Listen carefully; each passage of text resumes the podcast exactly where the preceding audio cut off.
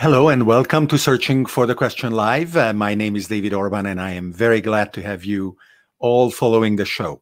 Before we start, I want to remind you that uh, we are streaming simultaneously on Facebook, YouTube, and Twitter, and uh, you are welcome to chime in. This is the beauty of being live with your questions and comments, and we will be able to pick them up, show them on the stream, and uh, answer them, comment on them uh, and uh, that way we make this session uh, as interactive as possible.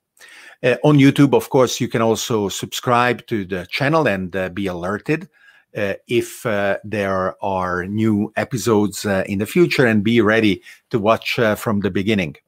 You can also join our Discord community to keep um, conversing around the themes of the episodes whether we are talking about uh, uh, the theme of today or of those that uh, we had in the past, or um, the topics that you would like us to cover in the future, because you can also uh, vote on guests uh, and suggest uh, new ones that you would like to, to, to see here.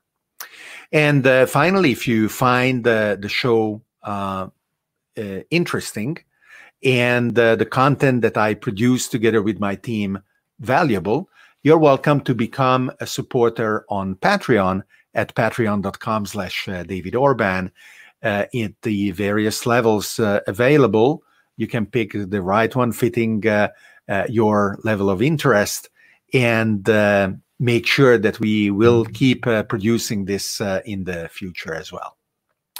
So what I want to open with really is uh, how incredible what we can do is uh, with the tools we have uh, today. Uh, we are uh, in a pandemic. Um, so many people are still locked in uh, their homes. Those that are allowed to timidly leave are still cautious. But with the power uh, of uh, the hardware and the software and the communication infrastructure uh, that we have, uh, really we are reinventing so many things to uh, experience reality together. And uh, these are the, the themes that we are going to address with today's guest, Ivo Heining. Ivo makes new worlds come to life, designing global and playable experiences with uh, artificial reality, virtual reality, augmented reality, XR in general. And she mm-hmm. integrates different content networks and, and channels. Um, and over the course of the past uh, 20 years, she produced uh, dozens and dozens of campaigns boosting civic engagement, improving um, collaboration, and also helping to raise millions of dollars for great uh, causes. Uh, she's the co-founder and CEO of Playable Agency, and uh, I want uh, to welcome Ivo to Searching for the Question Live. Hi, great to see you, David. So um, I like, uh, uh, as we are at the beginning, to ask my guests how they are and and i'm happy to see that you look well and uh, how they are coping. So how was your experience over the course of the past month or two? Oh wow um, well we've been in lockdown since early march here in oakland. Um, it has been loud here. Uh, there is a lot of social justice energy and enthusiasm and movement in the air um, I'm healthy, but uh, pivoting a business right now, especially starting a new business, uh, we started in January 2020. Uh, and here in America, starting a business in January 2020 um, makes it a, uh, a, little bit of a disadvantage. We can't access some of the programs, for example, that other businesses can. Uh, so we've had to be extremely resourceful to, to navigate this time together. Absolutely. Uh, you are uh, connected with us uh, from uh, uh, Oakland uh, in mm-hmm. California. And here is Google Earth. I'm talking to you from Bergamo in Italy, which also was famous uh, the New York Times did a comparison between Bergamo and New York, which they would have never done before. And uh, he, let's let's fly over to your place, which is kind of the other part of the world. There you go. That's right.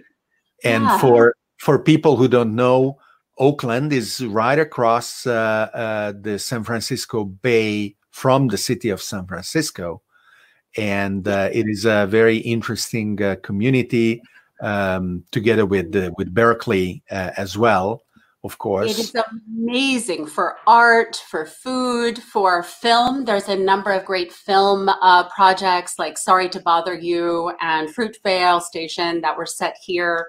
Um, if you look at Wakanda in Black Panther, that's Oakland. And that's the future of Oakland being a place where uh, not only do Black Lives Matter, but all Black Lives Matter in this space. And that includes including all of our immigrant communities. I live in a community that is so wonderfully diverse. And it's southeast asian communities together with uh, folks who've lived here for generations indigenous communities. And and this place has become uh, a celebration of that art and creativity and and I've loved living here now for the last five years. I also have a business in Los Angeles. I've been in California for about 20 years now. And uh, California is such a rich and fertile place, both for innovation and for creativity. Um, am I right? Uh, we originally met at uh, Singularity University, but were you also at the International Space University, or I'm uh, I'm mistaken there? I, I was not there, but my special effects company has done some related projects. So, um, with my husband Brent, I had started a company called Toy Shop Systems, which builds spaceships for film and for theme parks, television, you name it, big sci fi projects. Uh, so, we had, uh, I think I had originally encountered you both in the space industry and at Singularity. And and of course, just like uh, many others, uh, Singularity University has also pivoted to digital uh, programs. And for those of us who care about its future, it will be interesting to see how it is going to be able to embrace that uh, in a sustainable fashion. Uh, because uh, for so many of the students, the experience of being on campus at NASA was uh, an integral part of uh, of the enjoyment and the value that they derived, mm-hmm. as well as uh, being able to spend intense hours not only within the curriculum but also during the evenings or the nights to keep talking about the themes that uh, we are all so passionate about. So it is going to be really, really a challenge to keep that light, uh, or even to strengthen it because contrary to what was before now for example there is no more any constraint about uh, the the ability to have no more than 80 people or whatever the number was because at the in the first class we had 80 then we went no the first class was 40 then we went to 80 and and and the campus couldn't have more than a given number. But when you have a digital experience there is no limit to the number of people that you can uh, you can actually include. So uh, I, I, think that is there's important. a limit to the bonds you can build, and that's where uh, we're seeing more and more. It's about the value of the instruction with a teacher, but also the bonds with a group. Having a cohort has never been more important. Um, and having a small cohort that you can actually work with. Um, what we're seeing, even in virtual events, is that people need small groups just for engagement. So, so uh, um, this is called the Dunbar number.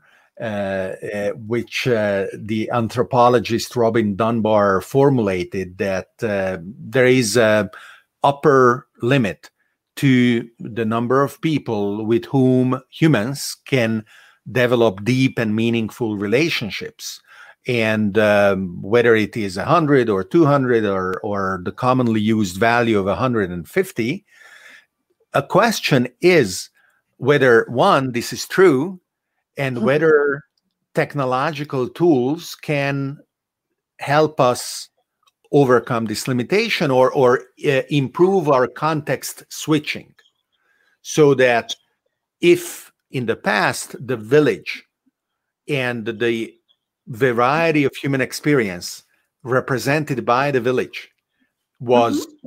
uh, uh, this this limit today maybe i know 150 people very deeply professionally and then another 150 people who are very different from the first in right. for my other interests right very small overlapping venn diagram um, for example you know the uh, flower of life which is this sort of nested circle approach mm-hmm. uh, if you can imagine having a core even just your family and closest friends, that's going to be much smaller than 150 usually for most people. Um, but for some of us, we end up with very wide circles of 5,000, 10,000, 100,000 or more people that we actually connect with. Those aren't deep bonds, right? But we might choose to go to the outer circle for a while, right? Go go socialize at singularity and just be in that bubble for a while and then come back and we don't lose that connection of the other circle. We just need a place to reconnect to it right? That's why um, you know the the messengers and the groups and the zoom groups and all of these sorts of things have proliferated because we still crave that small group bonding whether it's our alumni uh, you know we have like a whatsapp group that's very lively. Every day we're chatting to each other. Um, i actually had to turn off whatsapp because my alumni group is so uh, potent and active. Uh, so uh, people crave that bond. You know, we are eight years away from my grad school experience at Singularity, and yet we're still talking to each other every day. Well, uh, just as uh, we have a hi there from a uh, an old old friend from Second Life and uh, it is uh, wonderful to, to, to, have you here, Mal Burns. Uh, uh, maybe we haven't spoken for um, 10 years, uh, and I may be mistaken about it, but uh, welcome. Right. And I'm looking forward to any remark or question you may you may ask. David, so, what is your avatar name in Second Life, by the way? I'm in Kenzo, and I don't know that we ever talked about that, but I mean, that was my career for, for yeah. six years. So, so uh, uh, uh, obviously, uh, I am happy to disclose that, and uh, I uh, don't assume that anybody should definitely do that because one of the um, exhilarating factors of living in an immersive virtual world. Is uh, the possibility of being somebody else rather than yourself right? Right. As fully as possible and in as a disconnected manner as possible. I am too lazy uh, uh, to to do that actually. So uh, we were about 2000 people in second life when i uh, opened my avatar and um, the last name because that is what second life used to do. They right. they issued and retired last names and then those who were familiar uh, could know how old an avatar was because of the last name. So so my name in second life if anybody wants to connect let me let me also display that here uh, is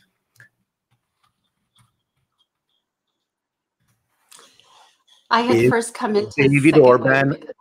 David Orban Agnon. My first name is David Orban. That is how lazy I am. And my last name is Agnon. Excellent. Excellent.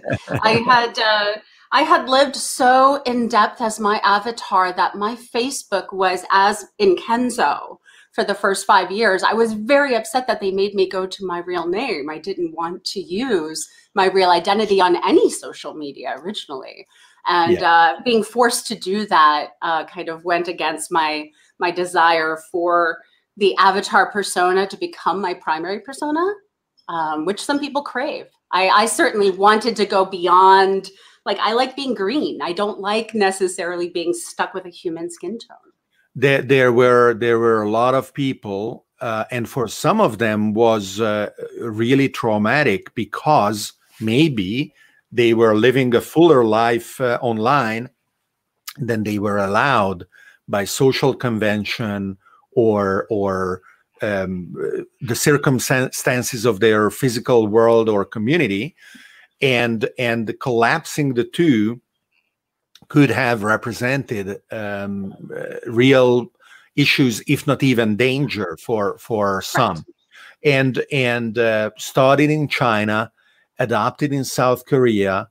The fact that the flaunted freedoms of the West were thrown out of the window by this uh, reduction of identity to whatever is in your uh, passport or or ID card is is a is a huge uh, um, it's it's real it's a real shame.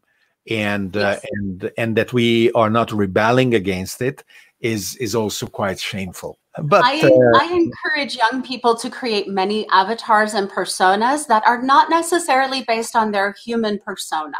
Because the more we experiment with the plasticity of the self um, number one you're putting a lot of different signals out there so it becomes harder to identify who is this being because you're evolving over time. The person i was 20 years ago is not who i am now and we we shouldn't expect for for people to stay static. Um, and this is part of the problem we have with the way digital culture kind of pigeonholes people over time. It's like you get stuck in an identity that doesn't necessarily serve you so you, you have to kind of bust open those avatar personas and and the real personas as well Another reason why uh, this is especially important today is because we are living times where morals evolve rapidly too, and behaviors that were acceptable 10 or 20 years ago are judged with uh, today's lens. And uh, if we are uh, put in a situation where we cannot distance ourselves from that which we are not anymore and with which we don't identify anymore, then uh, uh, no uh, no proper uh, redemption is possible. Not no proper evolution uh, of behavior is possible, and and and society freezes really. Uh, right. No experimentation is possible either. So so for somebody who uh, is comfortable in their own skin, uh, that may not be a big deal, and and uh, a lot of people don't recognize how important this is actually, but especially for young people who still have very naturally to find out who they are and, right. and, and what they are comfortable with and what they are not comfortable with. That is really really crucial. And we're all doing this. And it doesn't matter if it's for our transgender friends. Uh, the Transgender Resource Center, for example, in Second Life became a place where people got support for their transitions. Um, mm-hmm. Having spaces like that that are safe places where you're not going to be uh, stalked or, or, or be subject to risk in the same form. Uh, there's always risk to engagement. Interactivity is risky. And so sometimes when we're creating events or communities or experiences, we have to think through those risks before people ever come in the space. And then we have to be in this very proactive and responsive um, stance with people so that if there is a Zoom bombing and a hate crime and a random thing happening in your virtual memorial, for example, which has happened to us, uh, figuring out how you're going to navigate that with your community together transparently in, in real time. Um, this, this is part of the work in, in creating these safe spaces for people to do that exploration inquiry together. Uh, we don't have enough places for that. We don't have many commons. Uh, the social commons, especially now that we've been in lockdown this year, has all but disintegrated. And we know that places like Facebook aren't a, a healthy commons. Um, and so, you know, you're left with Twitter or, or these sort of experimental virtual worlds. Uh, and that, that leaves a, a, lot of terrain to, to remake what the commons can be. Uh, so uh, on the uh, uh, homepage of your uh, startup, uh, Playable Agency, you have a lot of uh, very, very interesting images.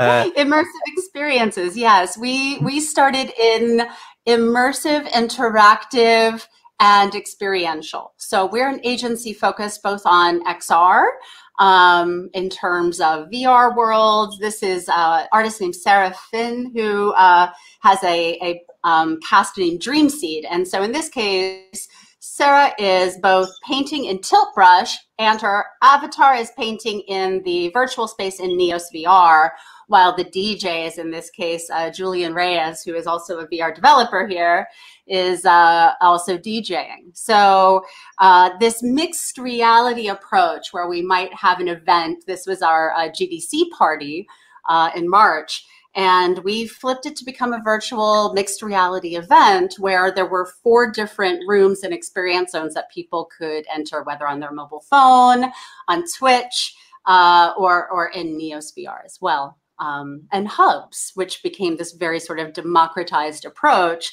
uh, you see my co-founder here, Scott, and he's got this Mondrian hat, right? So he's using the Lightform, which is uh, projected AR. And uh, I saw your Rubik's Cube behind you. He's got this whole cubatory approach where he's taking Rubik's Cubes and Mondrian and kind of mixing them into immersive experience zones. Whereas here in Neos VR, we've got avatars that are fantastic, right? They're, they're creatures, they're dragons, they're, they're all sorts of wild uh, embodiments. And, and that's the fun of VR. You can be anything you want, right? That's why we used to go to Second Life to create these wild, fantastic environments.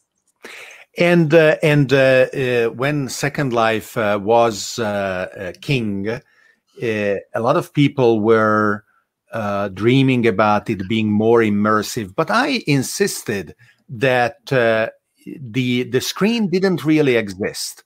And the 3d nature especially the ability to create with the avatar in an intrinsic and and uh, embedded manner rather than leaving the world uh, crafting in another platform like unity or or whatever other engine and and only then going back this uh, was a very very uh, important component of uh, uh of uh, second life. Absolutely. And that's where vr came it didn't from. matter that it was it was on the screen. The screen basically psychologically disappeared right and and modern day vr um, Oculus, for example, what Palmer did was adapting what Nonny de la Peña was working on in the lab at the university, right? She was developing Second Life experiences, virtual Guantanamo, for example, with I, I developed with her. And then figuring out how to make that experience as immersive as possible. They had built their own VR headsets three years before Oculus became a thing. Uh, so that was figuring out like how do you take these sort of flat deliveries of a 3D world and make them even more immersive so that people really do get a chance to go fully into the experience, whatever the experience might be. Uh, now, uh, obviously, some people prefer to build in VR and some people don't. Some people get disoriented when trying to build in a fully VR environment, whereas other architects have found that it frees them to do things they couldn't do before. Um, I uh, worked with uh, Jaron Lanier in the late uh, 80s uh, when the Data Glove uh, and the first uh, headsets were being prototyped, as well as virtual reality as a term was coined. and um, not a lot of people remember, but his company was called VPL Research, and VPL stood for Visual Programming Languages because he mm-hmm. was uh, obsessed about um, the need for developers to be more expressive and more productive, and an increasing uh, set of data, uh, in his opinion, could be handled uh, if uh, the visualization and the debugging tools and, and whatever else came together in this immers- immersive manner. Right. But the uh, VRML code took what 20 years before the commercialization of VR? well and and and we are still going in these ebbs and flows of enthusiasm and and recon- reckoning with with uh, reality. Um, uh, i i was uh, pitched uh, as an investor um, i think a couple of years ago um, uh, uh, in new york a, a very high quality and very high cost platform for data visualization which was aimed at board meetings so that uh, at a board meeting, the board members could uh, absorb rapidly complex data that could be represented in these immersive worlds. And that was all true, except that a high profile, New York based board meeting with everybody wearing a headset is just impossible to imagine. It would it would not happen at all. Absolutely. Except not, for now when we need to. Well, yeah. uh, uh, even even earlier uh, from from Jaron Lanier, I was I was working with um, the company called uh, Dragon Systems, uh, yeah. the makers of Dragon Naturally Speaking, uh, yeah. which as an engine is now part of uh, Siri and and everything mm-hmm. else. And at the time, the difficulty was that the same kinds of executives that today feel silly wearing a headset were explicitly saying, I don't want to look like a receptionist. I don't want to wear a headset. And those were evidently sexist times enough so that they could afford to say something like that uh, because only receptionists would wear a headset as they were answering uh, the switchboard. And, um, and, and oftentimes uh, people who are designing and providing very exciting stuff for geeks. Forget mm-hmm. about these details that that other people are are are not like geeks. So how do you how do you um, um, face that challenge? How do you try to make the things that you design um, welcoming for n- not only super geeks but also uh, people who are a little more um, uh, yeah, they, they are they are not as courageous in their experimentation. I, there's two different approaches. There is either go where the people already are, right? So this is why you see conferences happening in Animal Crossing, you see raves happening in Fortnite and Minecraft, right? Go where people already are because then you know you've got an engaged audience. Or you figure out how to do something that can go into the interfaces that people have. And most people don't necessarily have a VR headset. Maybe 10, 20, 30% of your audience does, but in general, most people don't have a VR headset. So then you design something that gives you a choice of interface. So I can watch it on my TV, or I can watch it on my laptop, or I can watch it on my tablet or on my mobile phone um, and giving people a say of where they want to go as well, because not everyone wants the 3D experience. They might want to watch it on Twitch. Um, when we did the IEEE in VR conference, it was in Mozilla Hubs as the 3D delivery layer. Mozilla has a great open platform that has a cloud delivery service that can scale for events, but it's also designed for both privacy security. You're you're able to think about how to bring groups together there in a way that doesn't necessarily work in many other platforms. So um, while Mozilla Hubs was the 3D delivery, many people, while they were at work or in their university labs, went on via Twitch. Because the Twitch deliveries, which were basically Zoom with an, uh, a, a wrapper in a stream, basically, you're taking the Q and A putting it around the the zoom call and making a stream out of it. And then you send that to twitch and then you bring the twitch into an environment like hubs. So with ieee and vr we had 100 plus vr rooms. But these vr rooms are available in 2d or 3d on mobile phone or on tablet. So um, most people didn't choose to necessarily go into most of the hubs spaces unless there was a reason to be in 3d like an interactive demo. Uh, the poster sessions were fantastic in 3D. And I'm not sure exactly why, except for the intimacy worked between the PhDs. Uh, so that was where there was a really fascinating dynamic of um, recreating the hallway effect in some small place. Um, the hallway effect at a conference, that sort of place where the networking happens, where you get introduced to someone new, is often missing in virtual events. And I think um, there's been a handful of people, uh, I'm thinking of Kent Bye in particular, who's done a whole Twitter thread about why we need these social spaces, these sort of virtual hallways for a virtual event, uh, a place to come together. And very few platforms have thought about, like, for example, the the accidental or the serendipitous meeting versus the actual stream of a program. And, and, and uh, am I am I right that uh, this uh, other platform, Icebreaker, uh, is about creating experiences that enable people uh, to well break the ice and and feel involved. Uh, so you design little rituals, replace mm-hmm. your physical experiences with digital rituals of meet and greet and happy hour and right and so right on. so game show can also be run this way because what you're doing is you start off in a group that's facilitated and then you're breaking off into dyads into twos and you're having maybe five six seven minutes to network or connect with that person have a bond and then come back and you can just keep connecting those and so they've been used for uh, speed dating, for example, as well as business networking.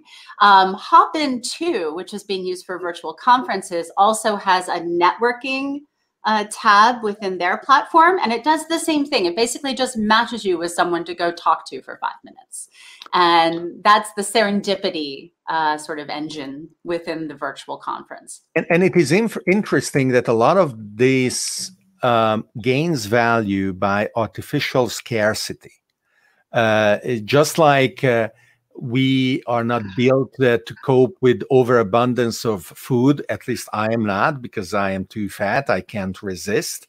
Uh, similarly, um, I uh, gorge on, on books. Uh, you know, you see many physical ones, but I have probably now a hundred times as many digital ones. And uh, I will never be able to read them. I trust the AI to be able to recommend them to me. Uh, the same with Netflix.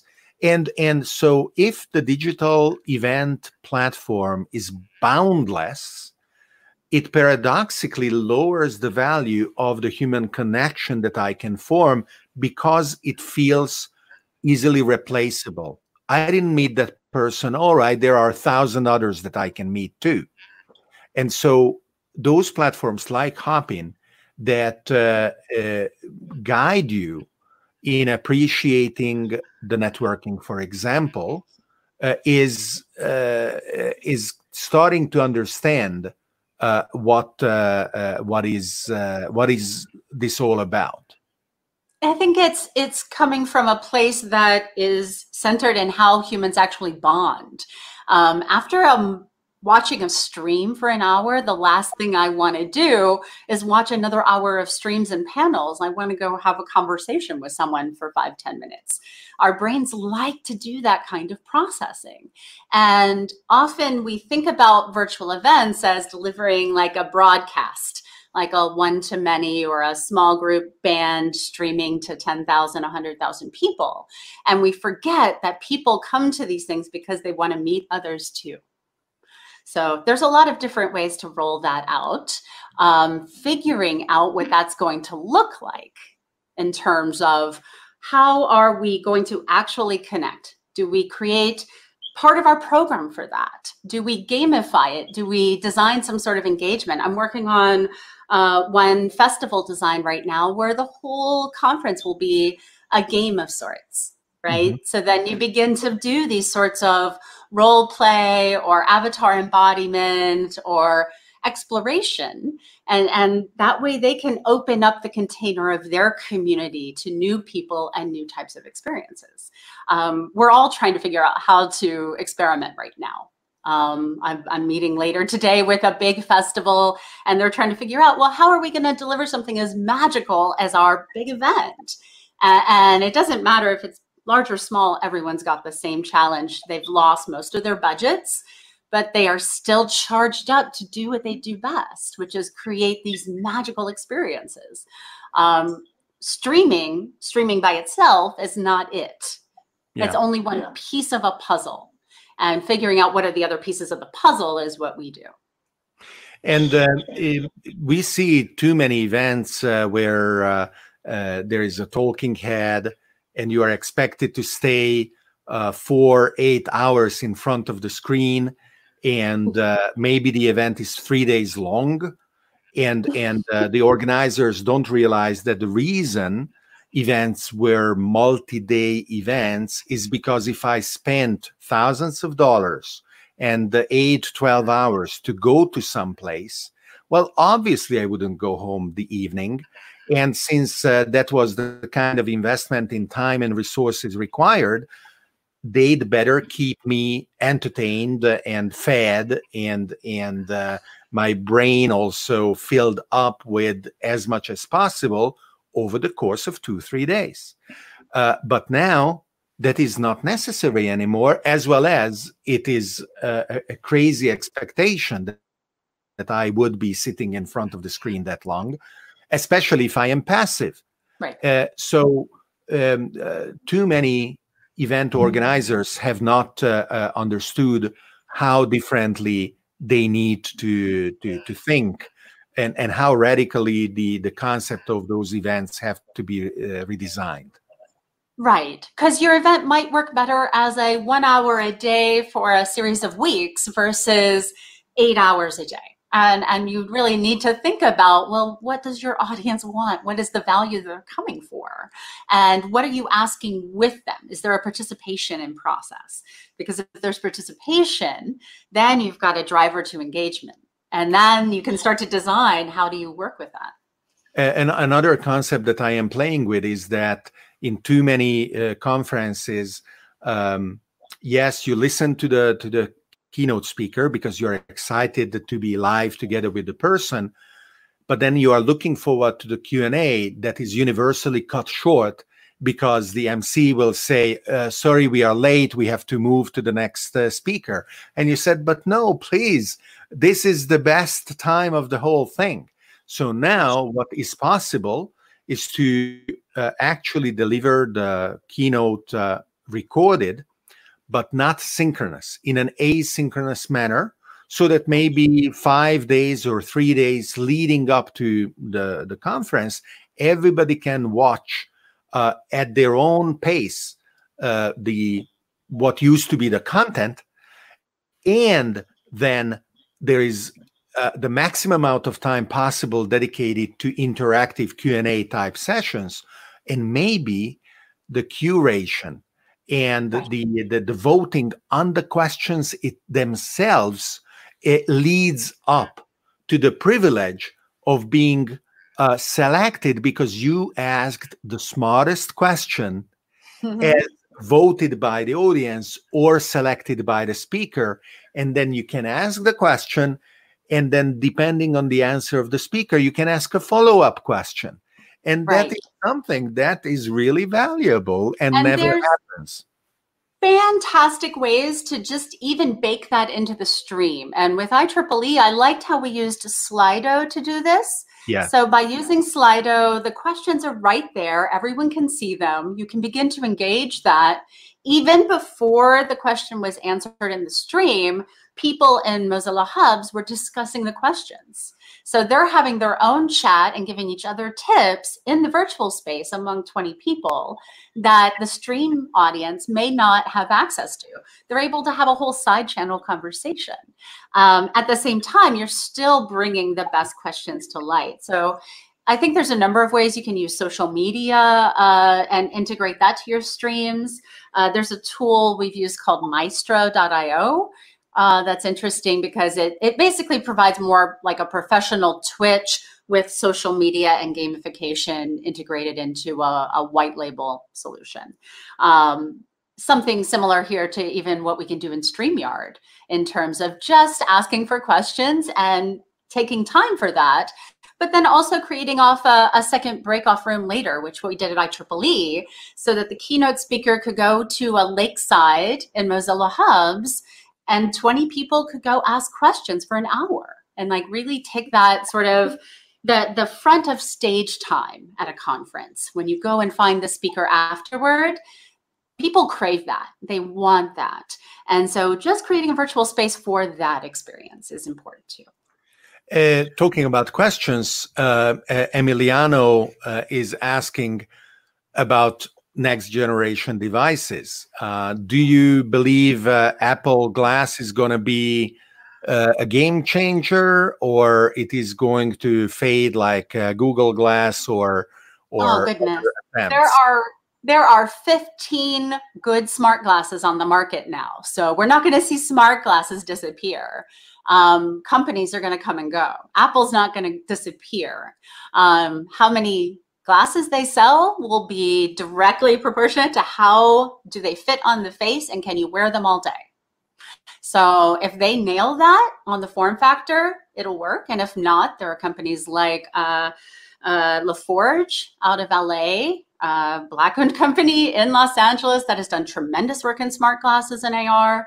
Um, Focals by North. Uh, there are a number of other smart glasses that have a a wearable form factor. Um, alternately, you've got so many smart glasses used in enterprise, especially in Asia. Um, and that includes like the View 6, that includes, um, I, I, personally like the RealWear when we're talking about XR and smart glasses for industrial applications, but also for first responders. Uh, RealWear, for example, they have a whole uh, uh, development kit that you can build apps on easily. And, and, many of your best smart glasses makers will do this. But you can, for example, put a cam, uh, a heat sensing uh, sensor, uh, a heat sensing cam on top of your helmet and then your RealWear is going to tell you where the hotspots are if you're a fireman. So that ability to navigate a space based on uh, sensors that you're adding to your heads-up display. Uh, this is the RealWear without a helmet, but it's also used in construction or um, in a number of other sort of uh, critical situations where you need to be able to put safety gear combined to a smart glasses implementation. Um, I, I love these kinds of opportunity spaces because accessibility can change here. Um, there are so many ways. For example, the RealWear uh, could be very useful for my friends who are paraplegic, quadriplegic, and being able to go back to work. Um, so that's where I'm excited to see growth happening. And it's, you know, Apple's going to be one of 20 companies in the space next year.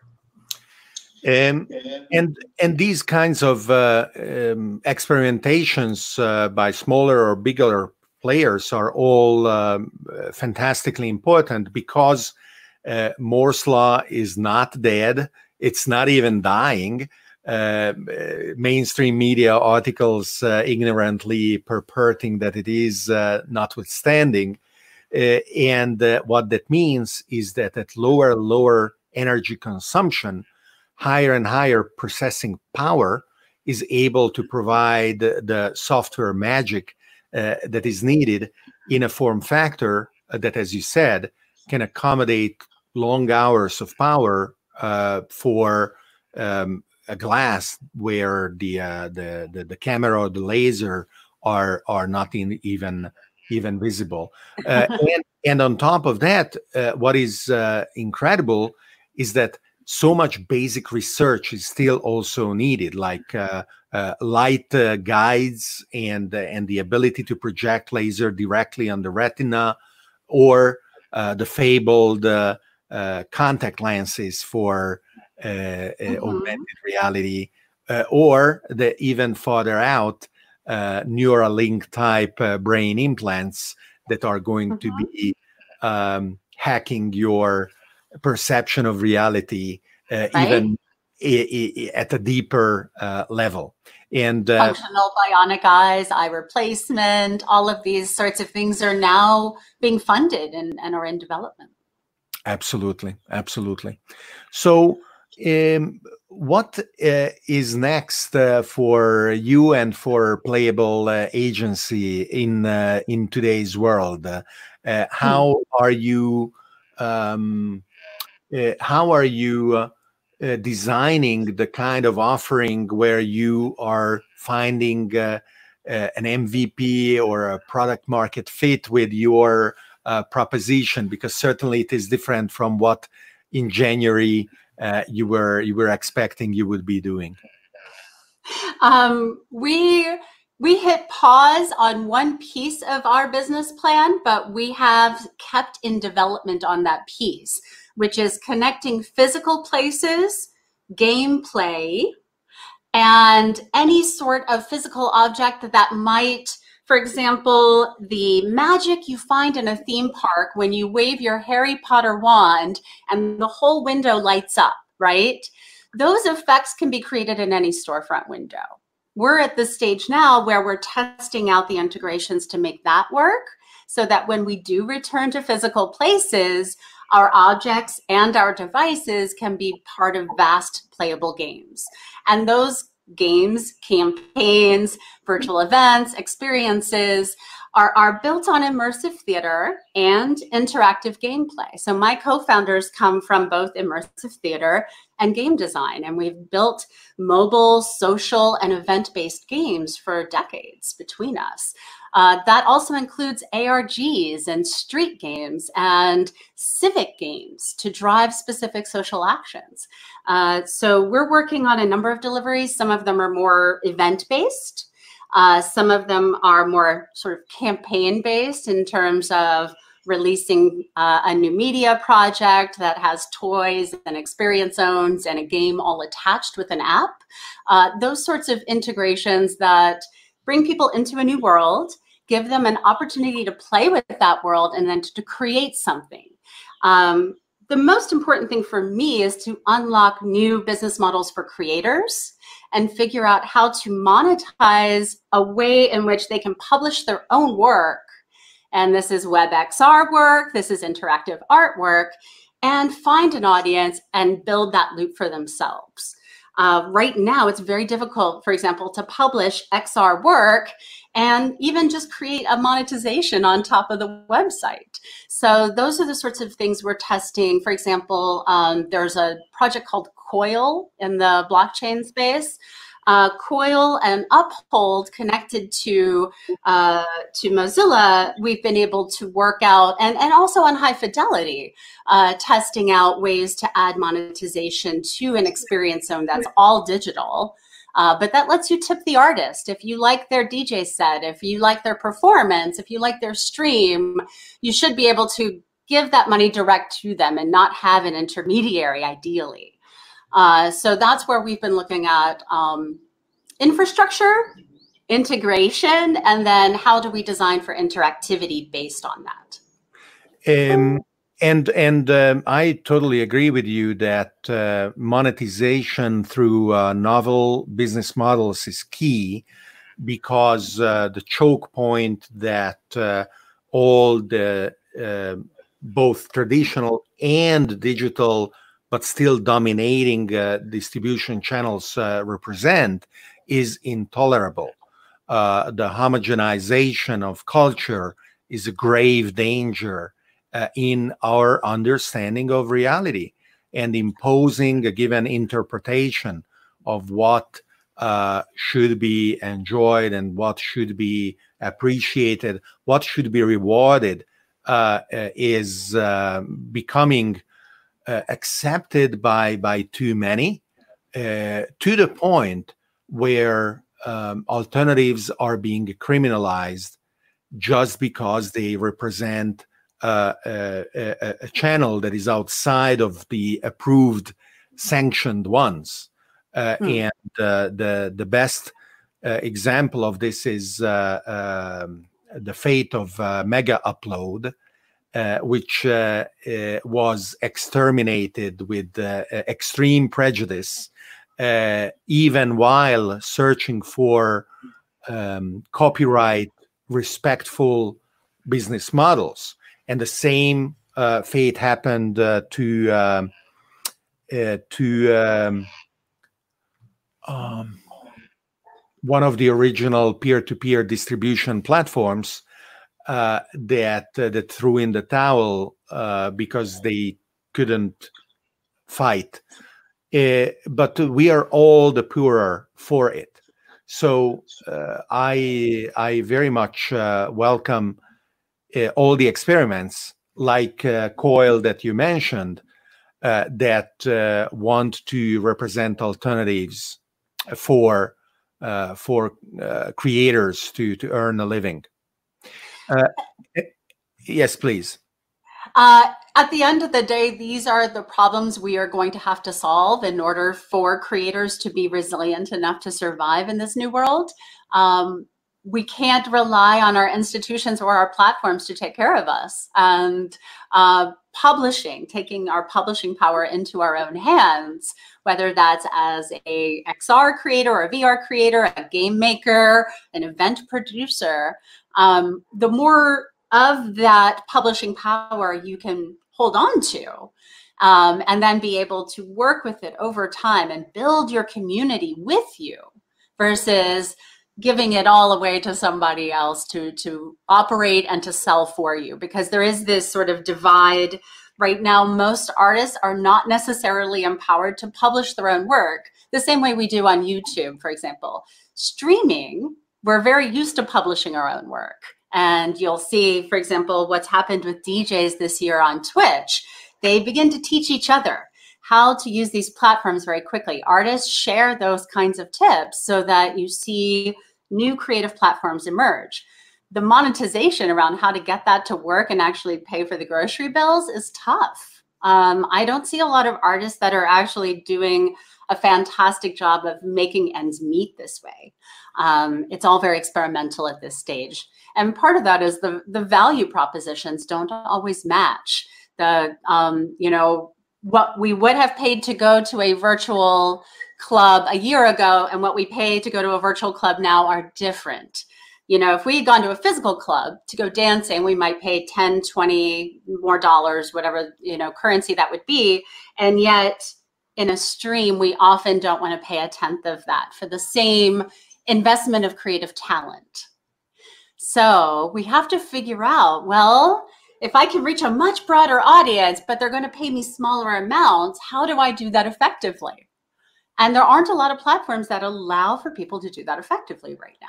So I'm, I'm always looking for those opportunity spaces. I think that's why some people came to Second Life 15 years ago because they saw they could build these sorts of vertical business models based on an open economy a place where they could actually you know work with work with the systems that already existed. And and and one of the reasons why um, um, second life was so great is because it had uh, an internal economy. It had uh, all kinds of uh, smart ways that content creators could either release their creation uh, for uh, uh, adoption by others allowing uh, digital replicas or restrict uh, the, the, the digital copying of their creations so that each individual uh, item had to be uh, purchased instead. And uh, it was really unfortunate that the uh, original architecture being centralized could be targeted again, and whether that was for reasons where where the the financial innovation was uh, um, perceived as as intolerable and unacceptable, uh, given that uh, people could open bank accounts in Second Life and then take out physical money. Danish banks were famous for opening uh, uh, that, so. It, it, changed the economic model altogether. And that's why most of those experiences and experiments went to decentralized apps because that was the place where they could experiment more effectively, even with a smaller subset of people, but in a way that gave them the most flexibility to, to run those experiments. Uh, Emiliano was suggesting LimeWire for the P2P platform, but actually I was uh, referring to Napster. And uh, yeah. Uh, there is this uh, good chart that I find uh, found in the meantime, quoting both around the year 2000 and then, of course, we have uh, new ones, uh, uh, Diaspora and Swarm and right. Storj and, and, and so on. Um, so uh, we are at uh, at uh, the end of our of our stream, and Emiliano would would love to to have an hour of Q and A afterwards. uh, Emiliano, both Ivo and I are available. Uh, we will just uh, let you have uh, our Bitcoin addresses uh, for uh, uh, an Hit me up on LinkedIn. I would love to speak to you more. Unfortunately, I do have to go and get on a call to plan another virtual conference for a bunch exactly. of other filmmakers this time. So it's been great speaking to you, David, and thanks so much. You can hit me up at Playable Agency on any social media too. So I am looking forward to to uh, have our audience do that, and thank you very much for coming. And uh, good luck uh, with the, the next uh, stages uh, of your invention, innovation, and creation. Thanks so much, David. Have a great day. Bye bye. Bye. So, uh, thank you everybody for uh, being uh, here together uh, on uh, Searching for the Question Live. Um, you can um, subscribe and like uh, the uh, videos, uh, both of the current uh, stream as well as past episodes that you can see on our YouTube channel on youtube.com slash David Orban. Uh, and uh, uh, if you speak Italian, I also invite you to um, check out our Italian channel on davidorban.com slash YouTube Italiano. and of course, if you uh, like uh, the uh, content that I create together with my team, um, you are welcome to become a supporter on patreon.com uh, slash uh, David Orban. And in the meantime, uh, I will uh, see you uh, uh, next time in the next episode of uh, Searching for the Question Live. Thank you very much.